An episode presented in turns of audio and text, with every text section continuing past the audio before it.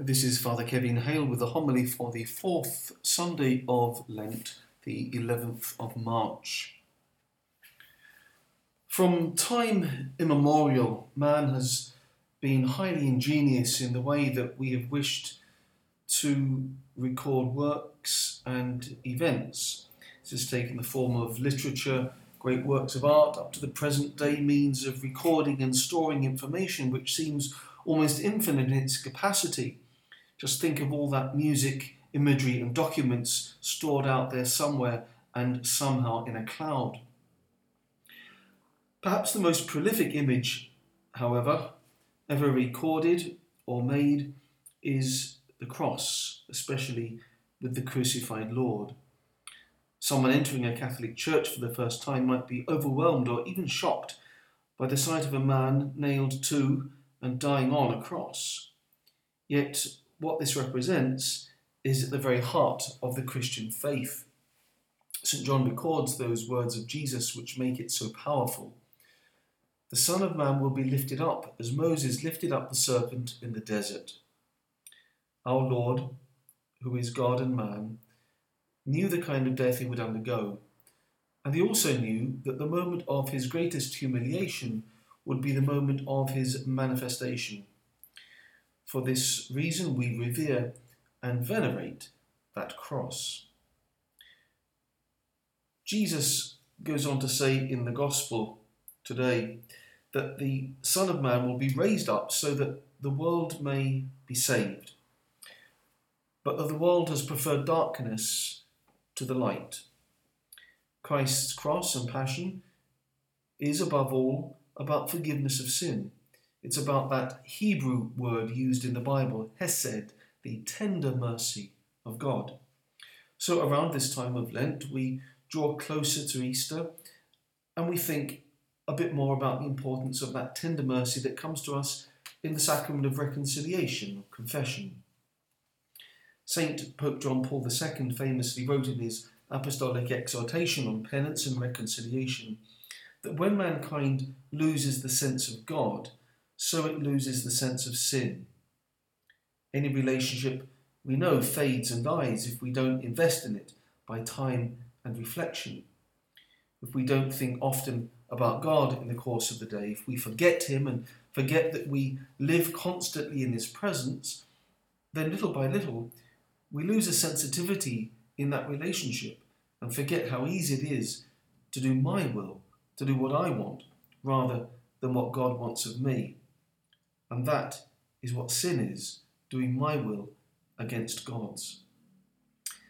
I was fortunate, I believe, to have been brought up at a time after the Second Vatican Council when we were still taught the difference between good and evil, between sin and virtue. I was taught about the importance of the sacrament of confession as being an integral part of my relationship with Jesus Christ. And I grew up with it being something very natural in the living out of my faith. I saw my family and friends go regularly to confession. I never felt unnerved or hesitant about going, but recall always being at peace whenever I went to confession, as I still experience today. The Church explains the importance of confession in the Catechism like this Baptism is the first moment of our conversion when we turn to God and receive His grace and life. Now, this may have happened when we were a child or an adult in baptism, but the effect is the same. We're given a complete identification with Jesus Christ and a purity and an innocence that is the envy of the angels. But most of us don't preserve that innocence and purity. If we did, then life would be easy and we wouldn't have any need for the church and her sacraments. But Jesus knows about our natural inclination to commit sin because of original sin, He's given us that specific sacrament for those who sin after baptism.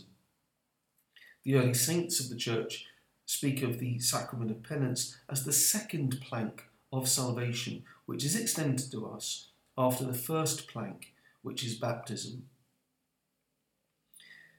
Many of us find that we go throughout life monotonously falling into the same faults and sins and this sacrament gives us the grace not to despair and to realize how much we depend on God's grace, and indeed how much worse off we would be without it.